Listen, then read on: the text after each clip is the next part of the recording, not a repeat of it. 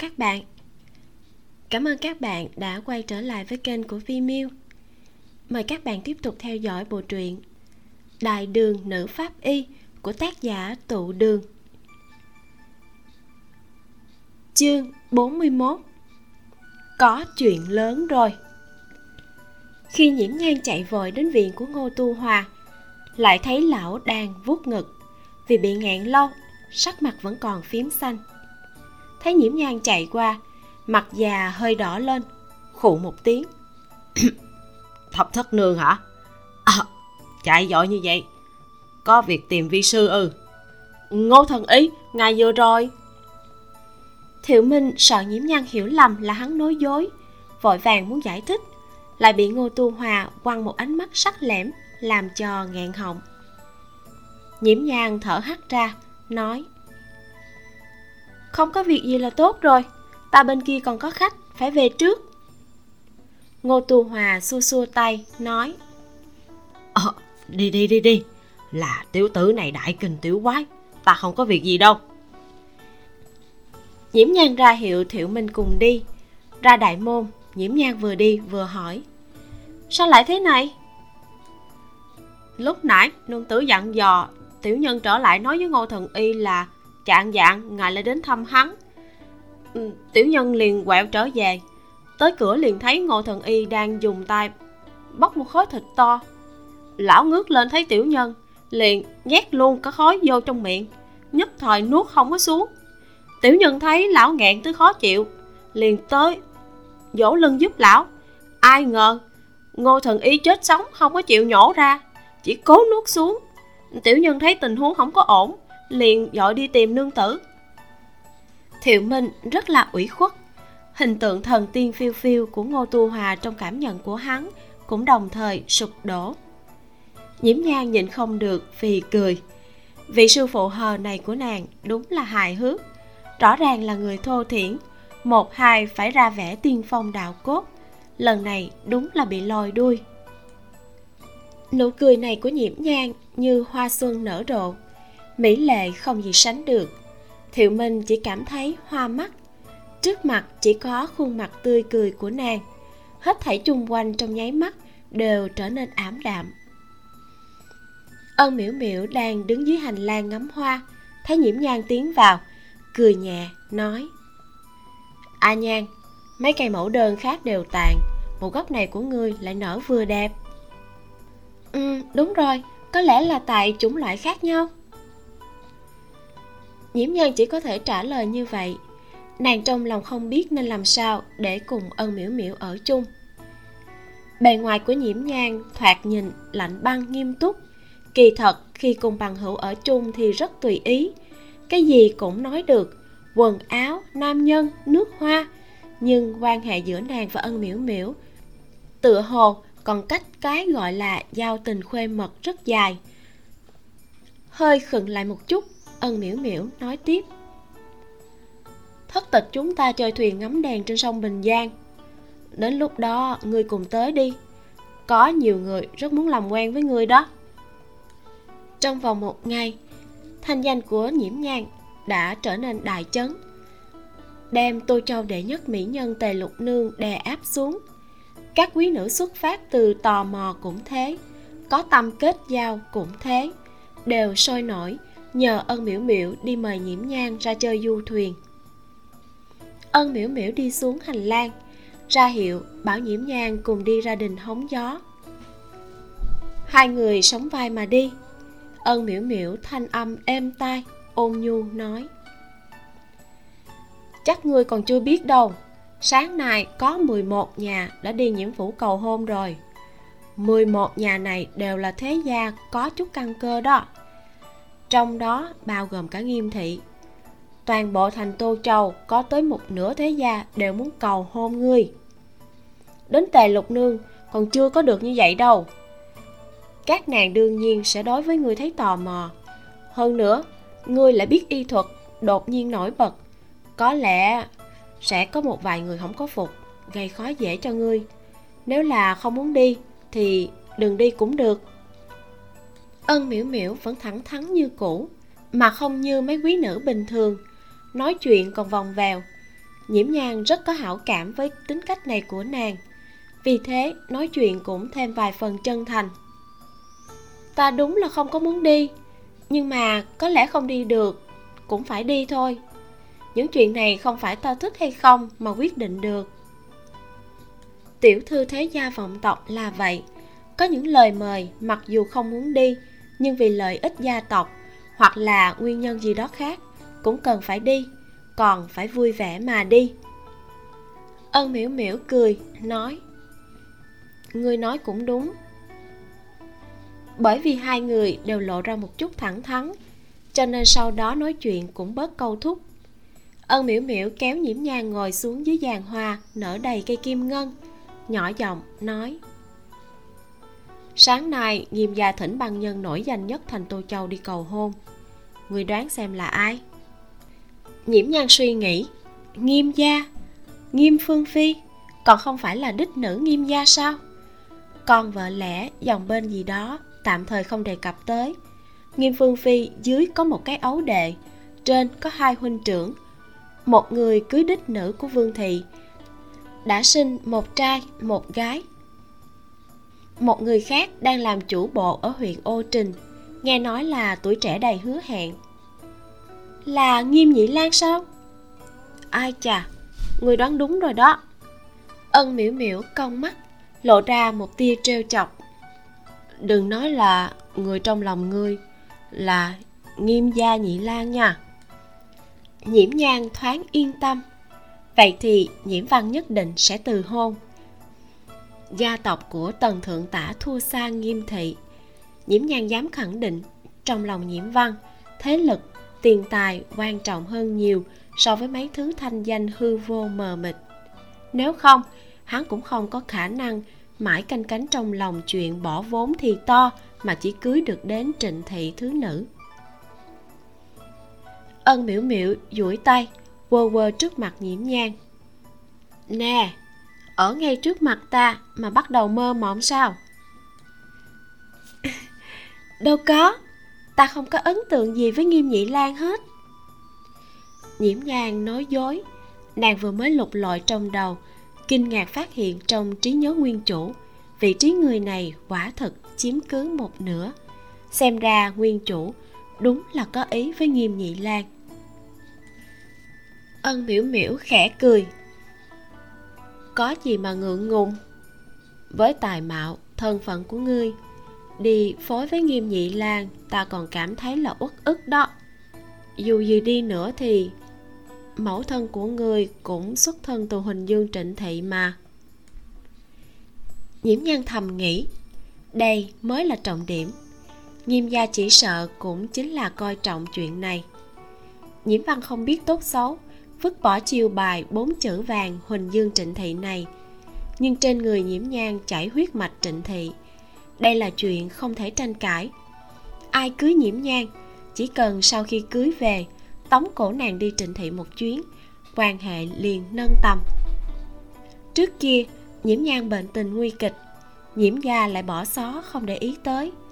Bởi vậy không ai hỏi thăm. Hiện giờ nàng khỏe lên, dù có vô tài vô mạo chỉ sợ nghiêm gia vẫn sẽ tới cầu hôn. Hai người nói chuyện một lát, cảm thấy thân thiện hơn nhiều. Thật sự có chút tình cảm khuê mật. Ở trong đình huyên thuyên một lúc lâu, thì hình nương tới gọi hai người đi dùng cơm. Ân miễu miễu chỉ do dự một chút, liền lưu lại. Nhờ hình nương ra nhị môn gọi thị tỳ của nàng vào đây. Nhiễm nhan kỳ quái hỏi thị tỳ của ngươi, sao lại không hầu hạ ở bên cạnh? Ân miễu miễu dừng một chút, nói, vốn dĩ cũng giống như mọi người, nhưng từ khi phùng xuân xảy ra chuyện, ta nhìn ai cũng thấy nghẹn muốn chết. Có thể không nhìn thì không cần phải nhìn nữa. Nhiễm nhang gật gật đầu, nhìn về phía ngoài cửa. Thiếu nữ cùng đi vào với hình nương, ước chừng 16-17 tuổi mặc một bộ váy màu vàng nhạt chải búi tóc nha hoàng, mi mắt rũ xuống, có vẻ thập phần trầm tĩnh. Sau khi vào trong, liền cúi người về hướng nhiễm nhan đang ngồi, chào một tiếng. Bái kiến thập thất nương. Nhiễm nhan ứng một câu, rồi để nàng ta qua hầu hạ chủ tử của nàng. Từ đầu đến cuối, nàng ta không nói một câu hay là một động tác dư thừa nào ân thị gia giáo quả nhiên danh bất hư truyền. Mỗi một động tác của ân miễu miễu đều không thể bắt bẻ. Nhiễm nhan để ý, nàng đến cả số lần nhai đồ ăn cũng đều giống nhau, nhai đúng 28 lần. Nhiễm nhan tuy rằng cảm thấy lễ nghi trên bàn ăn rất quan trọng, nhưng tiêu chuẩn đến loại trình độ này thật là làm người ta sợ. Lạc thú ăn uống gì cũng bay hết quá nữa một bữa cơm yên lặng vô ngữ vừa mới kết thúc. Hình nương ở bên ngoài, liền nghe ngoài viện vang lên tiếng bước chân. Trong lòng đoán có thể là người bên chủ viện tới. Vì thế, vội vàng dân trà, hầu hạ nhiễm nhang cùng ân miễu miễu súc miệng. Quả nhiên, mấy giây sau, liền thấy cao thị dẫn đầu một đám thị tỳ sai vặt đi tới. Cao thị vẫn cứ mỹ diễm bất người như trước một thân váy lụa màu đỏ sậm theo hoa, tóc búi cao, mặt mày nhuộm đẫm ý cười. Không biết là thật sự không ngờ được ân miễu miễu đang ở đây, hay là làm bộ. Trên mặt hơi kinh ngạc, rồi sau đó lập tức nói à ta không biết hôm nay ân tam nương tới làm khách, lại đột nhiên tới đây, cũng không có gọi cửa, không quấy rầy các ngươi chứ ân miễu miễu vội vàng đứng dậy chào. Dạ không đâu miễu miễu cũng đang định cáo từ mà. Nhiễm nhang nhìn các nàng thân thiện, giao lưu, người tới, ta đi, chậm rãi đứng dậy, hướng cao thị hành lễ. Bái kiến nhị nương. Mau, đừng đa lễ. Cao thị ý cười, đỡ nhẹ nhiễm nhang, xoay người, lệnh mấy thị tỳ sai vặt đứng phía sau đem đồ đặt ở một bên ta buổi sáng định tới đây. Có điều a gia ngươi nói, nơi này có phủ binh gác, không thể tùy ý ra vào. Ta vừa xin chỉ thị từ lưu thứ sử, thì mới có thể vô được đó. Cao thị nhiệt tình, rào đón ân miễu miễu thôi, đừng đứng nữa. Tam nương cũng ngồi đi. Trong phủ rất bận, ta tới dặn dò vài câu, rồi đi ngay ân miễu miễu đang định đi. Nhưng cao thị nói vậy, nàng ta ngại tốn thời gian của người ta, lại không tiện nghe chuyện nhà nhiễm gia. Đành phải nói là đi ra đình hóng gió ngắm hoa. Cao thị cũng không ngăn cản. Quỳ ngồi xong, cao thị nói với nhiễm Nhan: ta mang tới đây cho ngươi ít quần áo. Còn có bảy đứa nô tỳ này. Lúc trước ngươi không cần ta sợ ảnh hưởng tâm tình ngươi, nên không có ép ngươi nhận. Nhưng hiện tại lành bệnh rồi. A gia ngươi quyết định 8 ngày nữa sẽ đón ngươi hồi phủ. Thị tỳ cũng không có thể qua loa được. Trước kia, nhiễm nhang là không dám muốn. Vốn chỉ đã bệnh tình nguy kịch, sao còn dám để người cao thị đưa tới ở bên cạnh chứ? Ngại mệnh dài hay là ngại ngày tháng trôi qua dễ chịu quá hay sao? Nhiễm Nhan nhàn nhạt nói, mấy người này cứ để bọn họ thử việc trước đi. Nếu như không hợp ý, trở lại trong phủ, nhị nương cần phải giúp con làm chủ đổi người mới. Đó là đương nhiên rồi. Cao thị sảng khoái đồng ý, không hề tỏ vẻ không vui. Chỉ mấy ngày nữa là hồi phủ rồi, ta cũng không có đưa quá nhiều đồ tới con chịu ủy khuất vài ngày nha. Ta sẽ tận tâm, sắp xếp phòng cho con. Đã ủy khuất hai năm thêm mấy ngày nữa chẳng lẽ chịu không nổi sao? Nhiễm nhan trong lòng nghĩ như vậy, lại không tỏ ra chống đối. Tục ngữ nói, duỗi tay không đánh người mặt cười. Huống chi, đắc tội cao thị, ngoại trừ nhất thời sướng miệng, cũng chẳng có chỗ tốt gì. Bèn giật giật khóe miệng, nói vậy vất vả cho nhị nương rồi. Co những lời này của con có vất vả nữa ta cũng vui vẻ mà. Gương mặt xinh đẹp của cao thị nhàn nhạt ý cười ôm nhu đến nói không nên lời. Bà ta dặn dò mọi chuyện xong liền đứng dậy nói vậy đi ta phải đi rồi. Con ở đây chiêu đãi ân tam nương nha không cần tiễn ta đâu khi cao thị ra đến cửa thính, gặp ngay hình nương đang bưng trà đi vào. Đôi mắt đẹp nhàn nhạt đảo qua trà cụ trên tay hình nương, khóe môi nở nang hơi nhếch lên. Lên tiếng chào hình nương, rồi dẫn thị tỳ rời đi. Cao thị đi vòng ra đình hóng gió, chuẩn bị từ biệt ân miễu miễu lại nghe ngoài cửa một trận ầm ĩ, ẩn ẩn truyền đến tiếng la hét của một nữ tử phu nhân phu nhân, có chuyện lớn rồi, trong phủ có chuyện lớn rồi. Cao thị bất chấp lễ nghĩa, nhíu mày đi ra cửa. Ân miễu miễu cùng nhiễm nhang cũng bị kinh động, nhìn nhau rồi cùng theo ra. Tới cửa, thấy phủ binh đang ngăn cản một thiếu nữ mặc áo hồng phấn. Chương 42 Nghi phạm. Thiếu nữ mặc áo hồng phấn, sắc mặt trắng bệch. Thấy Cao Thị, thì lập tức dãy dùa nói, Phu nhân Dư phán tư dẫn người vào phủ bắt đi thập bát nương rồi. Nói thập bát nương là nghi phạm giết người. Cái gì?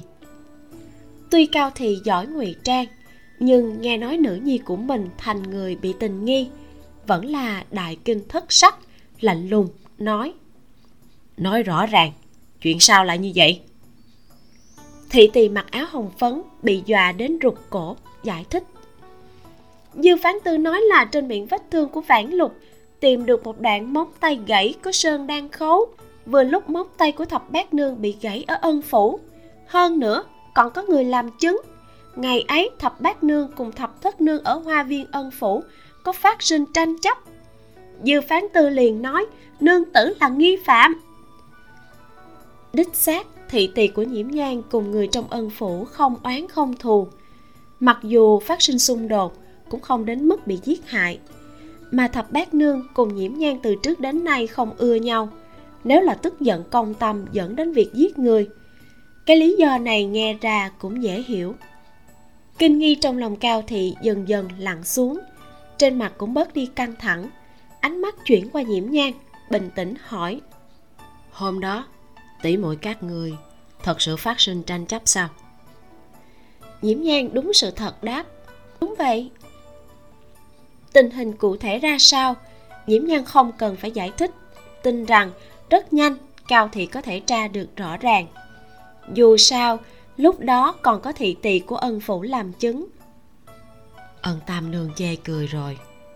Cao thị ấy nấy cười với ân miễu miễu ân miễu miễu nhỏ nhẹ an ủi phu nhân yên tâm đi, thập bát nương tính tình ra sao chúng ta đều biết. Nàng sẽ không làm ra chuyện này.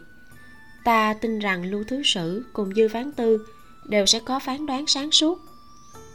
Đà tạ ơn tam nương trấn an. Cao thị giống như nhẹ nhàng thở ra sau khi từ biệt ân miễu miễu và nhiễm nhang, dẫn một đám phó tỳ rời đi. Ân miễu miễu cũng cáo từ nhiễm nhang, trước khi đi dặn dò ngài thất tịch nếu người muốn đi ra sông bình giang thì phái người tới phủ thông báo với ta một tiếng nha. Chúng ta cùng đi. Ừ. Nhiễm nhang đáp ứng tiễn nàng ra khỏi thôn trang. Dọc đường đi về nhiễm nhang không khỏi suy nghĩ. Nhiễm mỹ ngọc rốt cuộc có thời gian và động cơ để giết vãn lục hay không? Nhiễm nhan cẩn thận suy nghĩ một chút căn cứ theo vết thương trên người vãn lục mà phán đoán. Nàng trước tiên bị người đánh vào phía sau đầu, bởi vì hung khí dùng để tập kích không bén nhọn. Hơn nữa, sức hung thủ không lớn, cho nên nàng chỉ bị gõ đến choáng váng mà tạm thời mất đi năng lực phản kháng. Hung thủ không biết xuất phát từ nguyên nhân gì, lại bỏ đi hung khí, dùng tay mà bóp chết nàng, còn vô ý làm móng tay của chính mình bị gãy một loạt hành vi này hoàn toàn có thể phát sinh trước khi nhiễm nhang đi về phía hoa viên. Lúc trước, nhiễm nhang đã phán đoán hung thủ không chỉ có một người. Như vậy, nếu nhiễm mỹ ngọc là tòng phạm, rất có khả năng khi nàng ta phát hiện ra nhiễm nhang sắp đi vào hậu hoa viên, cố ý lao ra để kéo dài thời gian. Vậy động cơ giết người thì sao?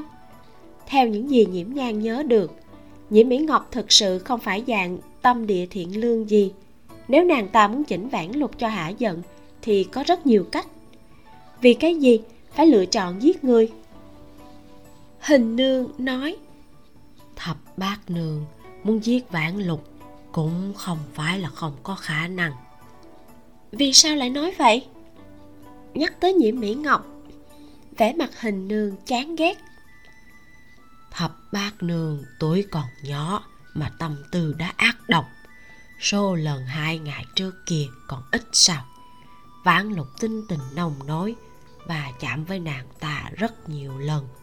Trong lòng nàng ta, ghi hận cũng không chừng. Nhiễm nhan cười nhạt. Nàng nhớ rõ những chuyện đó. Chẳng qua chúng không phát sinh ở trên người nàng, nên không thể đồng cảm như bản thân mình cũng bị mà thôi hình nương chịu khổ rất nhiều. Đối với nhiễm mỹ ngọc, thật sự là căm thù đến tận xương tủy. Tận đáy lòng, cầu cho lần này nhiễm mỹ ngọc bị giam luôn đi. Hình nương lẩm bẩm, có lẽ là chỉ muốn giao hôn vạn lục, nhưng xuông tài quá nặng chăng? Nhiễm nhan sửng sốt. Điều hình nương nói cũng rất có khả năng nhiễm mỹ ngọc cho rằng chính mình lỡ tay giết người. Trong lúc kinh hoảng thất thố, bày ra chuyện tự sát không hợp logic. Nhiễm nhan hỏi, vãn lục tỉnh rồi à? Những việc này chỉ cần vãn lục tỉnh lại thì hết thảy đều có thể giải quyết dễ dàng. Hình nương lo lắng nói, tối hôm qua, co mờ mờ màng màng mà tính một chút. Sang này mắt mở to trong chốc lát. Nhưng khi lão nô gọi, nàng không có phản ứng. Không có phản ứng sao? Nhiễm nhan nhăn mày, não bộ là trung khu thần kinh khống chế thân thể, rất dễ chịu tổn thương. Nếu phản lục bị ngu dại hay mất trí nhớ thì nghĩ đến đây nhiễm nhan bước nhanh đến phòng của phản lục hình nương thấy sắc mặt nàng không tốt lắm liền không hỏi tiếp mà chỉ theo sát phía sau. Vãn lục đã tỉnh, mắt mở một nửa, ánh mắt dài ra để mặt lưu thị đút thuốc cho nàng. Nàng vẫn có thể chủ động nuốt xuống nước thuốc, chỉ là lúc nuốt biểu tình vô cùng thống khổ. Nhiễm nhan biết nàng bị người bóp cổ họng, sau lại bị treo lên yết hầu thương tổn là điều không thể tránh được. Vãn lục diễm nhan tiếp nhận chén thuốc, ngồi xuống giường tự mình đút cho nàng. Em uống thuốc đi, qua mấy bữa nữa sẽ không đau như vậy nữa đâu. Con người vãn lục khẽ nhúc nhích. Ánh mắt dời đến trên người nhiễm nhang đôi môi tái nhợt, khô khóc khẽ run lại nói không ra lời. Trong đôi mắt phượng, nước mắt bỗng chốc chảy xuống. Cục đá lớn trong lòng nhiễm nhang rốt cuộc cũng được buông xuống. Xem ra chỉ số thông minh của vãn lục cũng không bị ảnh hưởng quá lớn. Trí nhớ tựa hồ cũng không bị ảnh hưởng gì nhiều. Như vậy là đủ rồi. Sâu trong lòng nhiễm nhang hy vọng vãn lục có thể quên chuyện tàn khốc kia đi. Nàng chính mình cũng đã chết qua một lần. Biết loài sợ hãi này đủ để trở thành ác mộng cả đời. Chính mình bình thường đối mặt với thi thể, đối với chuyện sinh tử cũng có cái nhìn bình tĩnh hơn so với người thường. Dù vậy, mỗi khi đêm xuống, bị ác mộng nhắc nhở, vẫn toát ra một thân mồ hôi lạnh. Đừng khóc đừng khóc. Em đã nhiều ngày đều không ăn gì rồi. Nếu khóc đến không còn sức lực thì làm sao đây? Vãn lục đã một ngày một đêm không ăn gì, đến nước cũng không uống bao nhiêu. Nếu cứ khóc lớn như thế, rất nhanh sẽ bị sốc. Hình nương cũng tiếp lời đúng rồi, chờ người khỏe lên, muốn khóc sao thì khóc.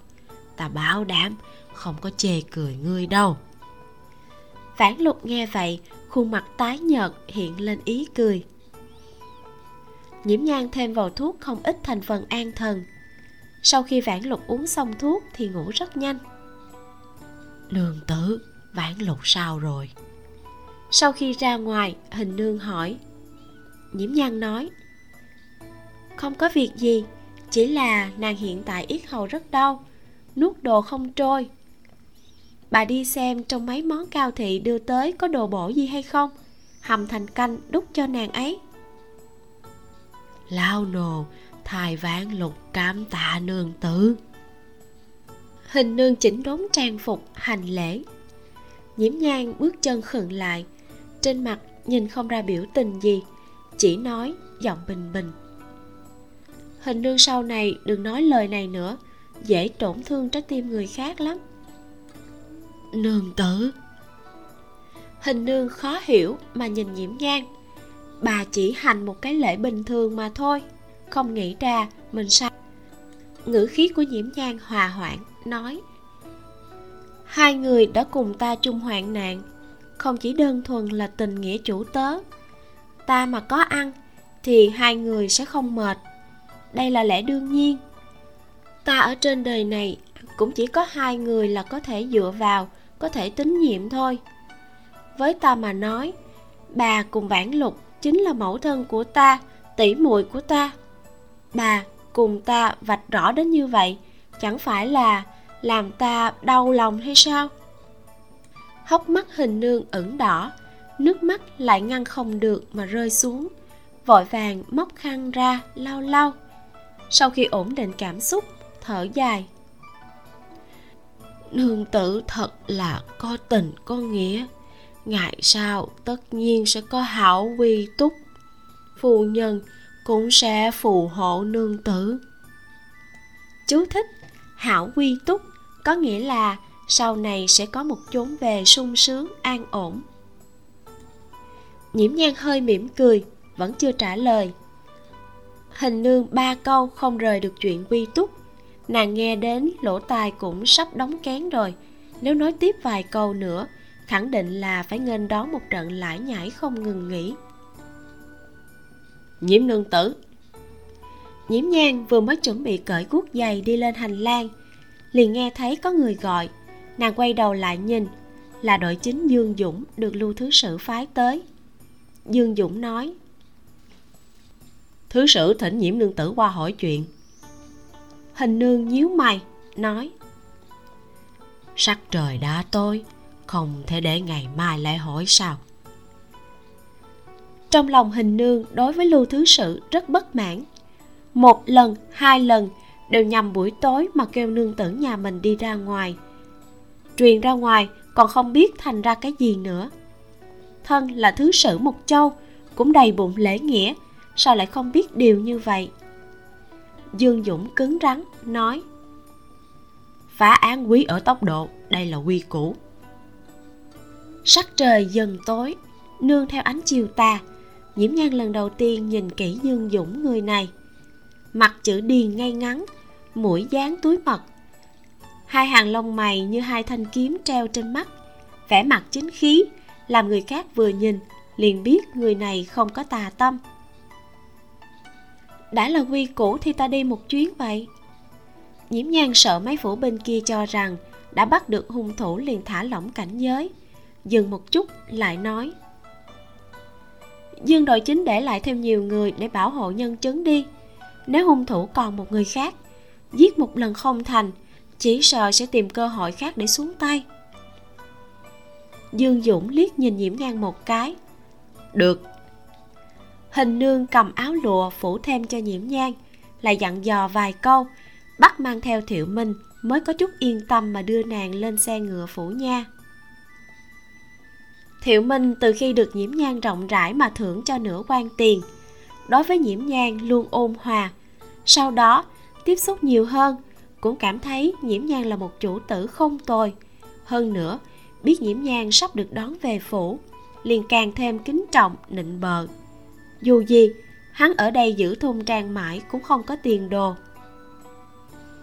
Thiệu minh, nhiễm nhan tính ra còn một lát mới tới trong thành, liền tranh thủ lúc này xử lý chút việc. Thiệu minh đang ngồi bên cạnh sa phu, nghe thấy giọng của nhiễm nhan, vội vàng hỏi. Nương tử có chuyện gì? Vào đây. Trong lòng thiệu minh nghi hoặc nhưng vẫn vén mạnh bước vào bên trong xe. Cũng không dám lại gần, chỉ cầu thúc mà quỳ ngồi ở gần cửa xe. Ngươi có nguyện ý đi theo ta hay không? Nhiễm nhan vào thẳng chủ đề, nhưng chợt nghĩ mình hỏi như vậy thì dễ gây hiểu lầm, lại bổ sung một câu. Làm việc cho ta. Nhiễm nhan tìm hiểu qua góc gác của thiệu minh nhà hắn ở thiệu thôn cách chu gia trang năm dặm về hướng nam. Trong nhà chỉ có một mẹ già cùng muội muội. Hắn tuy rằng cũng như mấy gã sai vặt khác, phủng cao giảm thấp, nhưng đối với mẫu thân cùng muội muội vô cùng chiếu cố. Tâm địa không xấu, lại thêm tiếp xúc mấy ngày nay, phát giác thiệu minh các mặt đều ổn, liền nhân lúc này mượn sức hắn nhiễm nhan minh bạch với toàn bộ ưu thế của mình hiện tại. Chỉ cần mở miệng, hắn hơn phần nữa sẽ đồng ý. Thiệu minh mừng như điên. Hắn vốn có tâm tư này, đương nhiên là đáp ứng không cần nghĩ. Nguyện ý, đương nhiên nguyện ý. Ngươi cần phải nghĩ kỹ. Nhiễm nhan nghiêm nghị nhìn hắn, từng câu từng chữ nói rõ. Nếu đi theo ta, nhất định phải làm được hai chuyện. Một là trung thành hai là tận tâm, tận lực. Thiệu minh bị nhiễm nhan nhìn đến mức nổi da gà, nhưng hắn biết hiện tại không phải thời điểm lùi bước. Bèn kiên định nói, thiệu minh thề cả đời trung thành với nhiễm thập thất nương, làm việc tận tâm, tận lực, tuyệt đối không đổi ý. Nhiễm nhan vừa lòng gật đầu. Thiệu minh cũng rất cơ linh, biết là trung với nàng mà không phải trung với nhiễm gia ngươi nhớ kỹ lời hôm nay. Cũng tuân thủ, ta tất nhiên sẽ không bạc đãi ngươi. Nếu có một ngày làm ra chuyện phản bội, ta tất nhiên cũng sẽ có biện pháp làm người muốn sống cũng không được, mà chết cũng không xong. Thiệu minh rùng mình, liên tục đáp ứng. Nhiễm nhan cho hắn bắt đầu thời gian thử việc. Mấy ngày tiếp xúc ngắn ngủi cùng bản chất trong sạch cũng không thể chứng minh cái gì vẫn nên trải qua thời gian khảo nghiệm. Nàng định kỳ hạn này là nửa năm. Sa phu bên ngoài là sa phu chuyên dụng của phủ nha. Đối với chuyện thu nạp nhân tâm trong nội trạch này, đương nhiên đã nghe qua. Chuyện của nhiễm nhang hắn nhiều ít cũng nghe nói qua. Một bé gái mồ côi bị đón về phủ, khẳng định là phải nghĩ biện pháp mượn sức vài người dùng được sa phu liếc nhìn thiệu minh từ trong xe ra, nghĩ thầm. Nhiễm thập thất nương nhìn người, ánh mắt không tệ. Trong thành, thực hiện lệnh cấm đi lại ban đêm, nhưng phủ nha phá án rõ ràng không bị cái lệnh này hạn chế. Phủ binh đi theo đưa lệnh bài ra, liền nhanh chóng được phép vào thành. Chương 43 giấu người tai mắt. Lần đi gặp lưu phẩm nhượng này hoàn toàn khác với dự kiến của nhiễm nhang bên trên đại đường đèn đuốc sáng trưng, lưu phẩm nhượng một thân quan phục màu đỏ, khăn vấn đầu màu đen, vài người quyền quý quyền ngồi ở hai bên tịch. Ân văn thư, nhiễm văn đều ở trong số đó. Đây nghiễm nhiên là công khai thẩm án. Nhà dịch thông báo. Thứ sử, nhiễm thập thất nương tới tất cả mọi người trên công đường nghe tiếng đều quay đầu nhìn. Dưới ánh đèn rực rỡ, một bộ áo váy tím nhạt, tóc đen bồng bềnh búi thành một búi, mặt mày như họa, bước chân làm cho làn váy màu tím nhạt uốn lượn thành những độ cung duyên dáng, mang theo thanh lãnh tha thước yêu kiều mà đến. Khuôn mặt xanh mét của nhiễm văn sau khi nhìn thấy nhiễm nhang mới thoáng hòa hoãn một chút. Nhiễm nhang đứng ở giữa công đường chỉnh đốn trang phục hành lễ. Bái kiến lưu thứ sử. Lưu phẩm nhượng thần sắc nghiêm nghị nhàn nhạt mà trả lại một câu. Miễn lễ. Rồi hướng nha dịch nói. Màn nhiễm thập bát nương lên. Không tới một lúc nhiễm mỹ ngọc liền bị mang lên công đường. Mới bị giam chưa tới hai cái canh giờ bộ dáng nhiễm mỹ ngọc đã có chút chật vật váy lụa màu đỏ hơi nhăn, búi tóc cũng hơi tán loạn. Đôi mắt đẹp khi vừa nhìn thấy nhiễm nhang thì như muốn phun ra lửa. Hận không thể đem nàng trừng cho nát bấy. Nếu không phải bởi vì nàng, mình sao phải chịu sỉ nhục đến bậc này? Nhiễm mỹ ngọc khom người hành lễ. Bái kiến lưu thứ sử. Lưu phẩm nhượng một tiếng miễn lễ, liền sai người mang tịch đến cho họ dù sao cũng là thế gia quý nữ hơn nữa lại chưa bị định tội lưu phẩm nhượng cũng không muốn làm khó chờ hai người ngồi xong xuôi lưu phẩm nhượng hỏi Nhiêm thập thất nương Co thị tỳ ở ân phủ nói Vào cuối giờ tỵ ngày 29 tháng sau Người cùng nhiễm thập bát nương ở ân phủ Hậu hoa viên Phát sinh tranh chấp Có chuyện này không? nhiễm nhân thẳng thắn đáp có. Lưu phẩm nhượng nói tiếp. Nói rõ ràng hơn đi.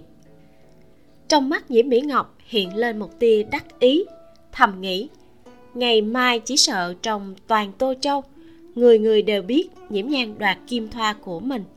Đến lúc đó xem nàng ta để mặt mũi ở đâu. Việc này có người làm chứng nàng ta muốn nói dối cũng không được. Sắc mặt nhiễm nhàn bình tĩnh thoáng suy nghĩ một chút. Thanh âm gợn sóng bất kinh. Hôm đó, sau khi từ thiên thính đi ra, tỳ nữ của ta không ở bên người, ta liền rẽ qua hoa viên đi tìm nàng. Mới vừa đến hoa viên, thập bát nương liền lao tới cản đường của ta, đòi kim thoa. Hơn nữa, nói năng lỗ mãn. Ta lúc ấy vội vã đi tìm thị tỳ, liền đẩy nàng ta ra rồi đi tới gần lều hoa mộc hương nhiễm mỹ ngọc trên mặt kinh dị. Nàng cho rằng nhiễm nhan kiểu gì cũng sẽ che giấu một chút. Không nghĩ tới nhiễm nhan cứ hào phóng mà nói toạc ra như vậy. Chẳng lẽ không sợ hỏng thanh danh sao? Lưu phẩm nhượng dư quan liếc nhìn nhiễm văn một cái. Thấy sắc mặt hắn càng đen hơn. Trong lòng biết chuyện kim thoa kia chỉ sợ là thù oán riêng của nương tử trong nhà. Liền không hề hỏi kỹ việc này. Ngược lại hỏi thì tỳ của người, vì sao lại không ở bên người?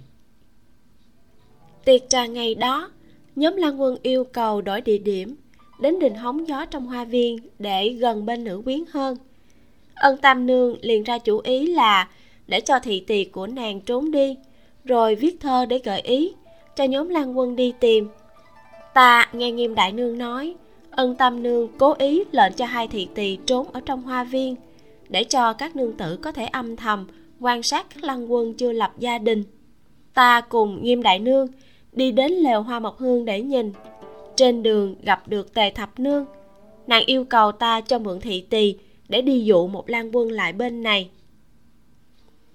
Nhiễm nhan đem tình hình kể ra kỹ càng, tỉ mỉ. Lưu phẩm nhượng hỏi tiếp. Vậy là khi đó, nghe nói bên ngọc lan cười xảy ra chuyện người liền chạy tới ngọc lan cư. Chưa kịp gọi thị tỳ đến khi quay về trên đường gặp được nhiễm thập bát nương. Chính là như thế sao? Đúng vậy. Nhiễm nhan dư quan thoáng nhìn sắc mặt nhiễm văn đang trở nên khó coi. Lời khai này của nàng quá bất lợi cho nhiễm mỹ ngọc. Lưu phẩm nhường tiếp tục hỏi. Vậy lúc ở ngọc lan cư cùng thiên thính người có nhìn thấy nhiễm thập bát nương không? Nhiễm nhan trong lòng hơi khựng lại. Cẩn thận hồi tưởng lại tình hình hôm đó. Hình như không thật sự nhìn thấy thân ảnh của nhiễm mỹ ngọc. Chỉ có khi ở thiên thính, thấy cao thị đang an ủi lăng phu nhân. Bất quá cũng không bài trừ chuyện nàng không có chú ý tới nhiễm mỹ ngọc. Bèn đáp, ta không có chú ý nhiễm mỹ ngọc mang vẻ mặt phẫn hận mà nhìn chằm chằm nhiễm nhang nhiễm thập thức, người tâm địa quá ác độc. Ta ngày đó cũng ở ngọc lan cư ngươi sao lại không thấy chứ? Nhiễm mỹ ngọc cảm thấy vào những lúc như thế này, mặc kệ nhiễm nhang có thật sự nhìn thấy mình hay không, đều nên nói có thấy mới có thể giải thoát hiềm nghi cho mình. Đằng này, nhiễm nhang lại không nói như vậy trong lòng nàng đã nhận định là nhiễm nhang muốn hãm hại mình. Nếu không phải còn một chút lý trí, nàng đã sớm xông lên cho nhiễm nhang mấy cái bạc tay. Nhiễm nhang lạnh lùng, liếc nhiễm mỹ ngọc một cái. Ta cần thiết phải thấy ngươi sao? Nhiễm mỹ ngọc sắc mặt trắng nhợt, ủy khuất mà nhìn về phía nhiễm văn. A gia!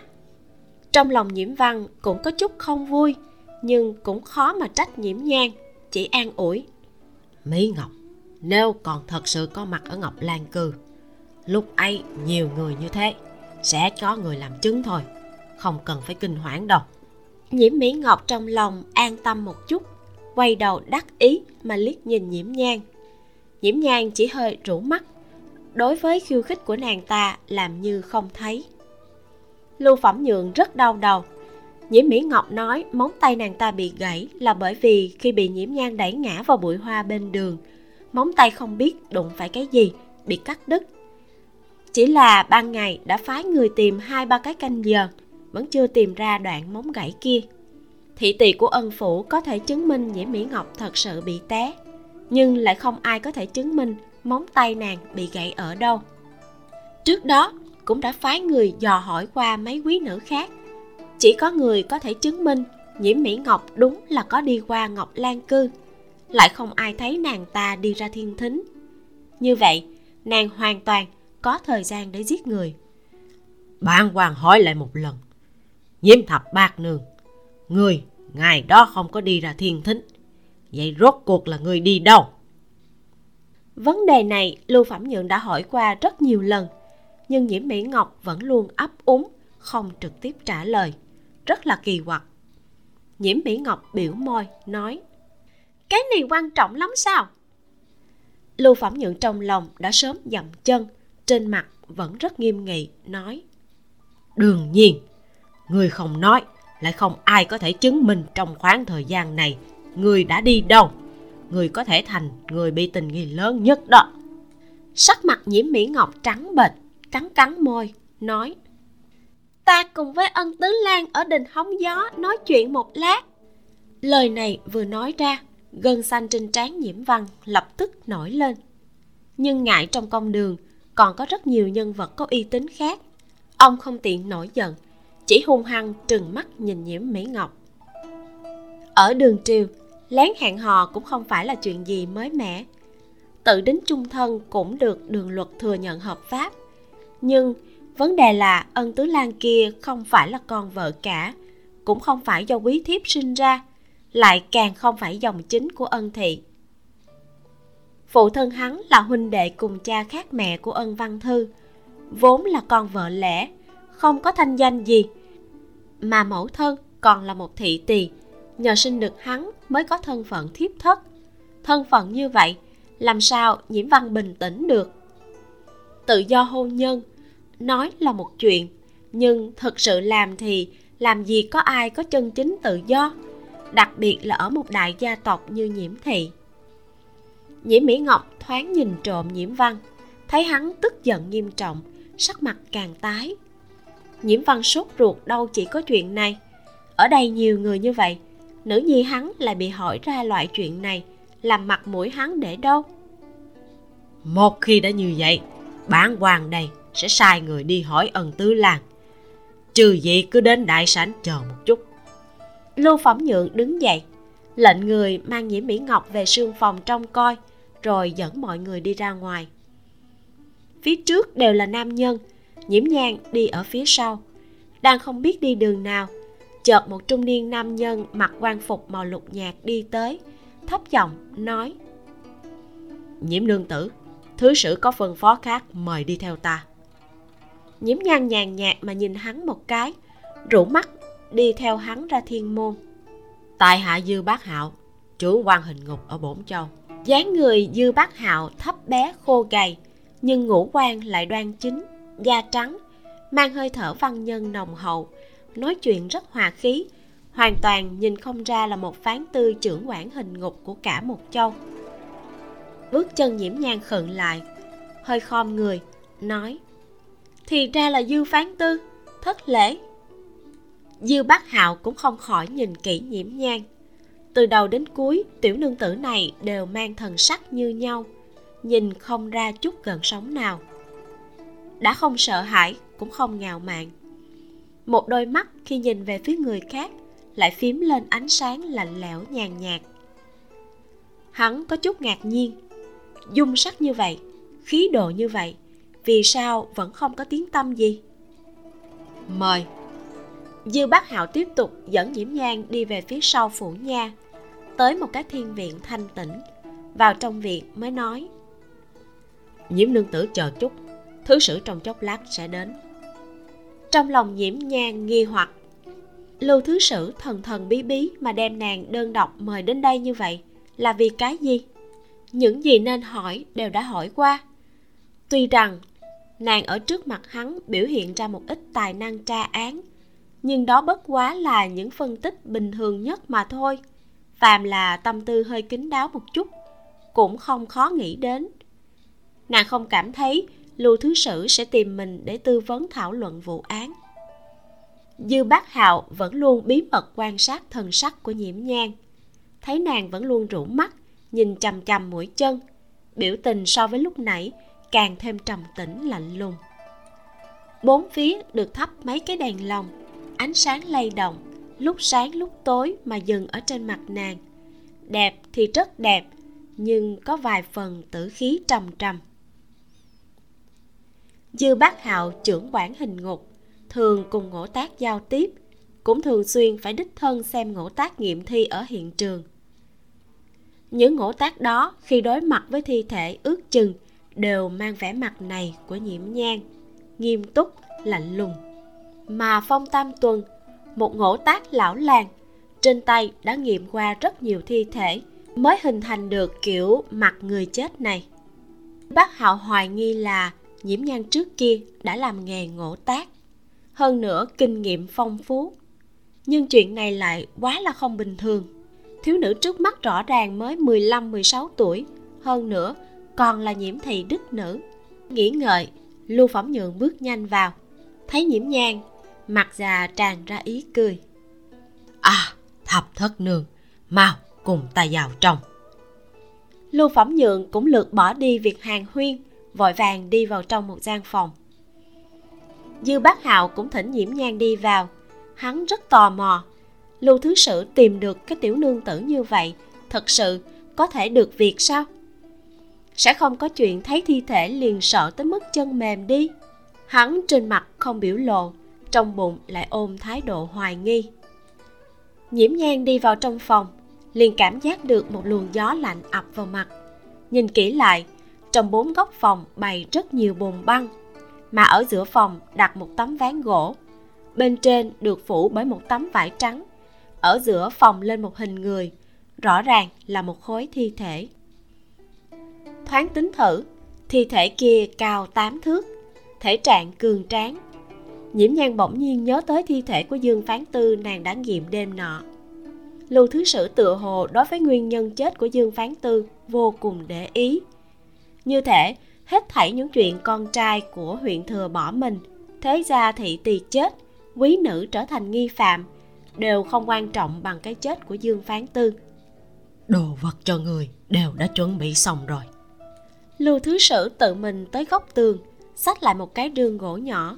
Sau khi mở ra hắn lấy từ bên trong ra một bộ bao tay một cái khẩu trang còn có bồ kết thương truật các loại dụng cụ cắt gọt lớn nhỏ. Đây là đồ vật ta thấy trong rường của người lần trước. Sai người chế tạo riêng mau tới giúp lão phù nghiệm cái thi thể này một cái. Đuôi lông mày của nhiễm nhang rung lên. Giải phẫu sao đúng vậy. Lưu phẩm nhượng nhét bộ bao tay vào tay nhiễm nhang trên mặt tươi cười, nói, ân tình ta trả người, có vừa lòng không? Hôn sự của người cùng tần tư làng rất nhanh sẽ có chuyển biến. Lưu phẩm nhượng ngầm ý là, giúp ta chỉ có lợi sẽ không có hại. Không đề cập tới vụ này còn được, nhắc tới cái này, nhiễm nhang đen mặt, nhanh chóng mang bao tay và khẩu trang lên, thanh âm bình bình. Đa tạ lưu thứ sử, ân tình ngài trả ta quá lớn rồi. Lần giải phẫu này xem như tặng, thập thất không có mong ước gì nữa. Nhiễm nhang thật đúng là không dám để lưu phẩm nhượng hồi báo gì nữa. Đến lúc đó còn không biết lại dính phải cái chuyện gì, nàng gánh vác không được, mà cũng không thể không giúp. Vạn nhất lão già này ghi hận, lại còn mệt hơn cho nên, nàng dứt khoát không nói hai lời, liền nghiệm thi. Lưu phẩm nhượng ho khan hai tiếng. Trong lòng cảm thấy mình có chút chiếm tiện nghi của người ta, liền không so đo thái độ của nhiễm nhan. kỳ thật, nếu không phải muốn giấu tai mắt của người khác, ông cũng không cần hao tổn tâm huyết, bày ra cái mê hồn trận này làm gì. Trực tiếp tìm phong tâm tuần giải phẫu là xong nhưng bởi vì gần đây ông đã được chứng kiến kỹ thuật của nhiễm nhang thêm nữa, thân phận của nhiễm nhang sẽ không làm người khác chú ý. Chương 44 lần đầu giải phẫu ở đại đường. Nhiễm nhang dở tấm vải trắng ra. Thấy thi thể dương phán tư, không khỏi hơi thở dài một tiếng. Người mà ngày hôm trước nhìn qua còn có thể nhìn ra vài phần phong tư oai hùng. Hôm nay đã sưng to, không chịu nổi, hoàn toàn biến đổi. Mùa hạ nóng bức, đặc biệt là khí hậu giang nam lại ướt át. Thi thể có thể bảo tồn thành như vậy đã là tốn rất nhiều công phu. Nhiễm nhan lấy bồ kết cùng thương truật châm lửa đốt lên.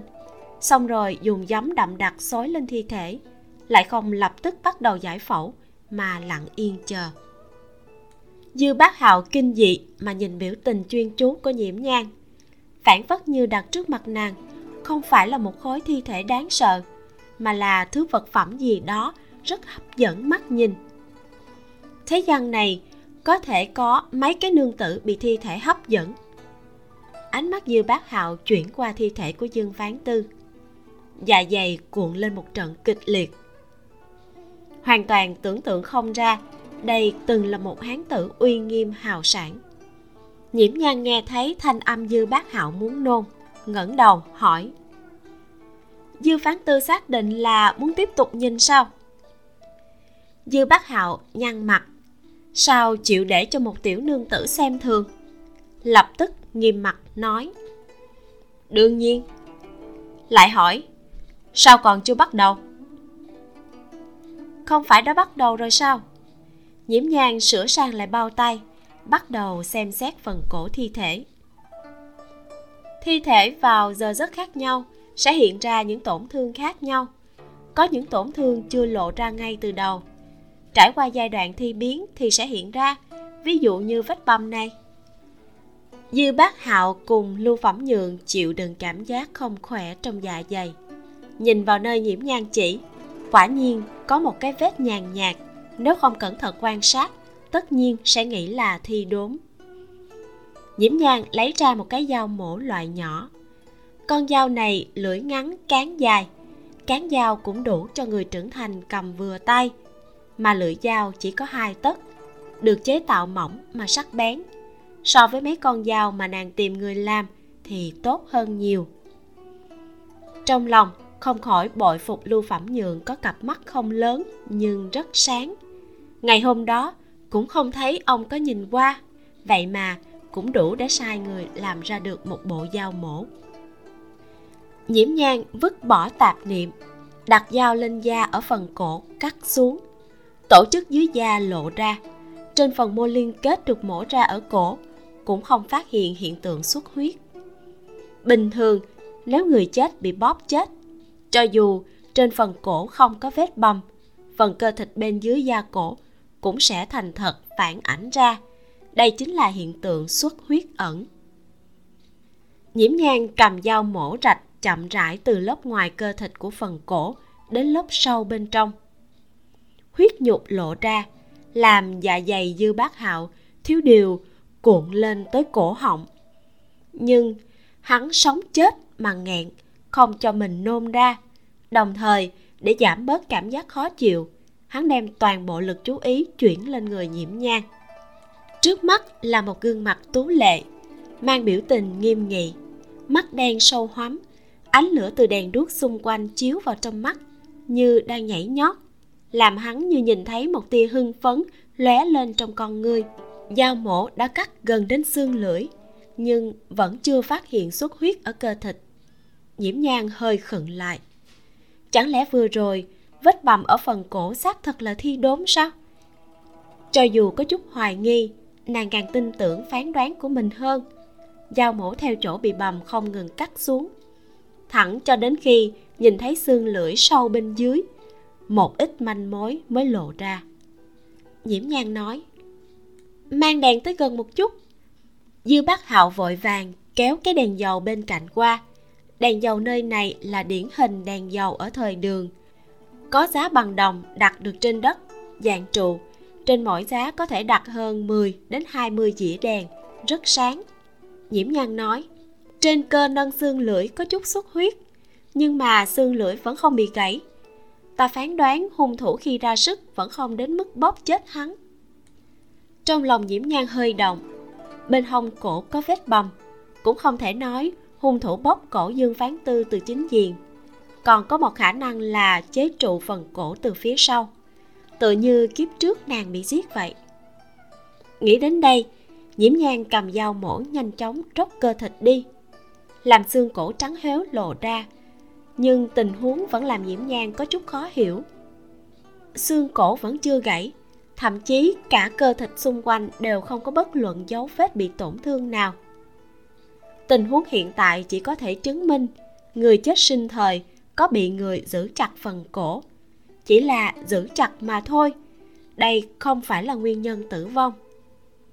Nhiễm nhan trầm mặt nhớ rõ lần trước, nghiệm thi phát hiện hạ thể của dương phán tư có bị người tập kích qua.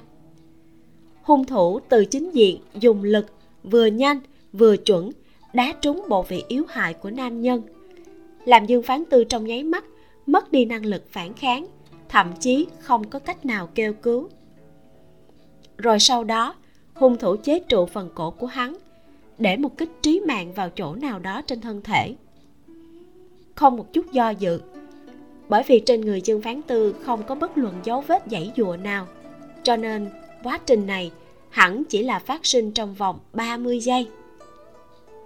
30 giây, nháy mắt đánh chết một đại hán với thân thể khỏe mạnh. Có thể thấy được hung thủ là sát thủ chuyên nghiệp, ít nhất cũng là kẻ từng giết người. Nhiễm nhan lầm bầm. Không phải là nguyên nhân trí mạng, vậy hắn chế trụ phần cổ người chết làm gì? Theo đó, nàng duỗi tay sờ lên phần đầu thi thể, đem dao mổ trong tay thả xuống, đổi một cái lớn hơn. Thủ pháp lưu loát mà đem một khoảng tóc trên đầu cạo sạch. Không còn tóc ngăn cản, nơi yếu ớt nhất trên thân thể con người lộ ra trước mắt nhìn thấy rõ một chấm máu nhỏ như hạt đậu xanh.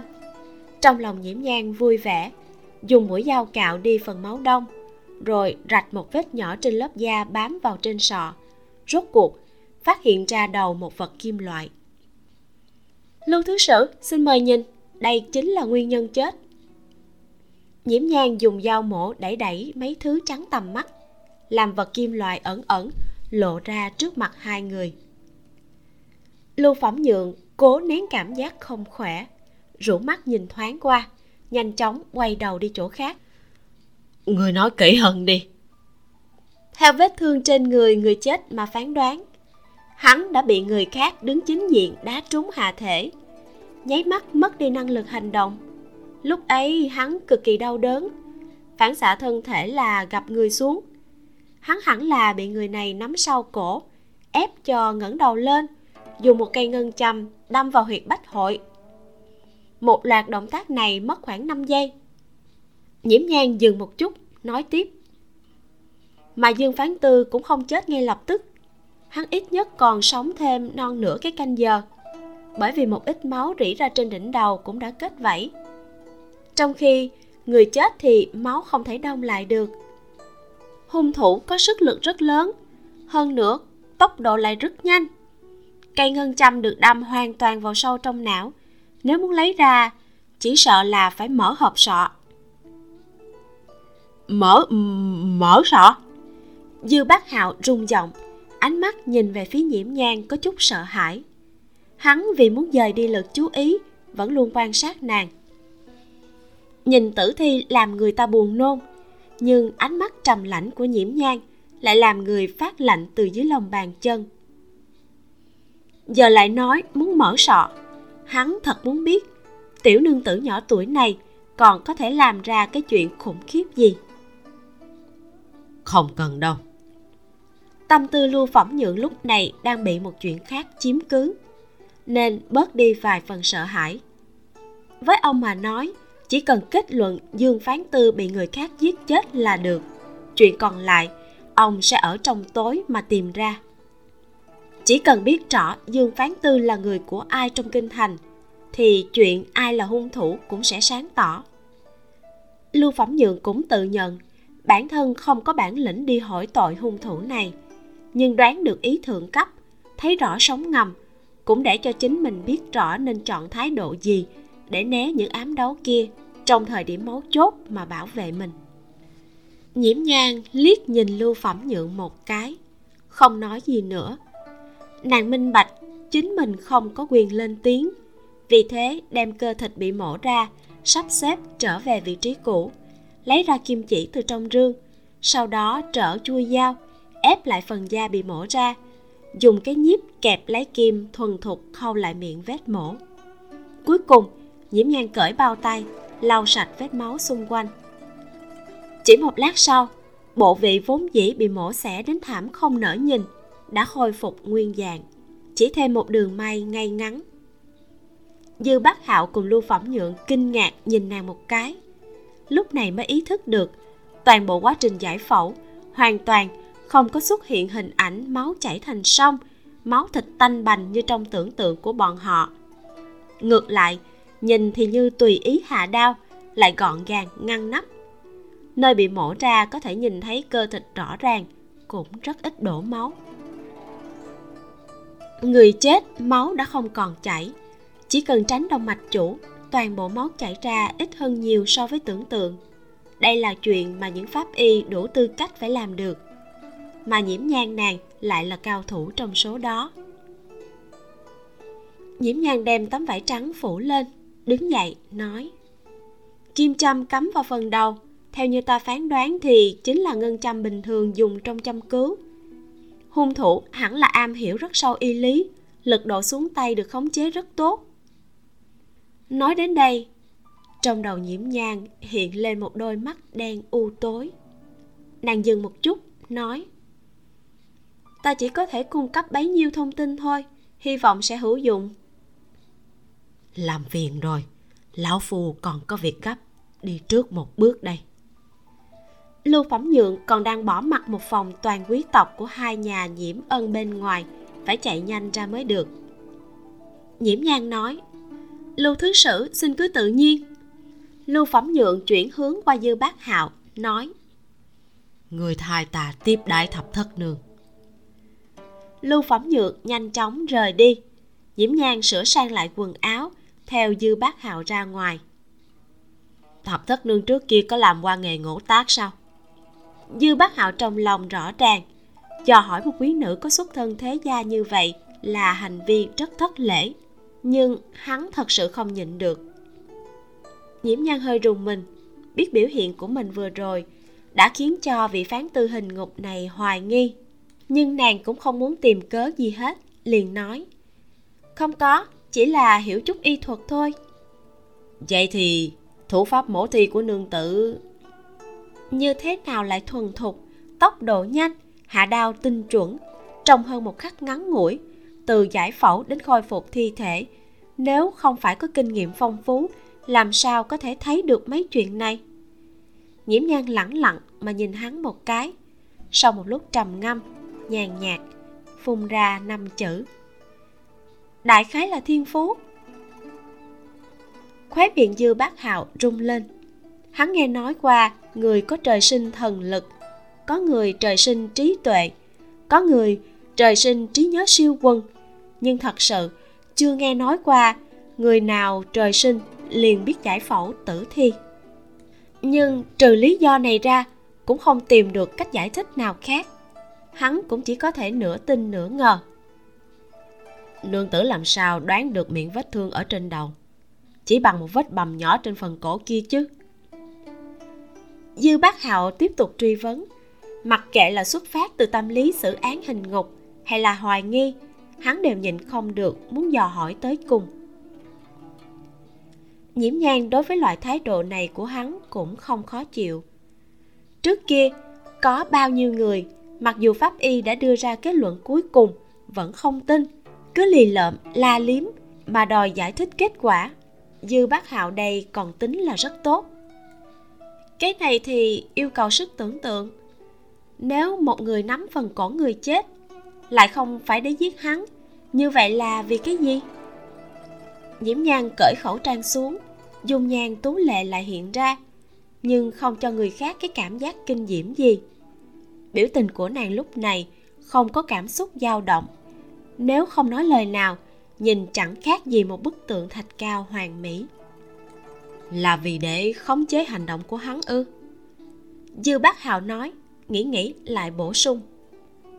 Dương phủ phó tỳ không có nghe thấy bất luận động tĩnh gì, căn cứ tình huống lúc ấy mà phán đoán, có thể là để dễ hạ thủ. Nhiễm nhan nói tiếp, khống chế hành động đương nhiên là để giết hắn rồi. Nghe nói dương phán tư ngày thường hay tập võ. Nếu ta là hung thủ, sẽ lựa chọn một kích trí mạng không cho hắn bất luận cơ hội phản kháng nào. Trong một khoảng thời gian ngắn ngủi, không cần phải ép hắn ngẩng đầu lên, trừ khi bước này là cần thiết để giết hắn. Căn cứ thương tổn trên thi thể, phán đoán ra tư thế lúc đó của người chết cùng với quá trình bị hại. Đây là môn học bắt buộc trong pháp y học, mà ngũ tác hiện tại cũng không được trang bị tố chất này. Dư bác hào cũng không thể không tin tưởng đây là một loại thiên phú nhiễm nhan hỏi. Lưu thứ sử còn cần hỏi chuyện gì nữa không?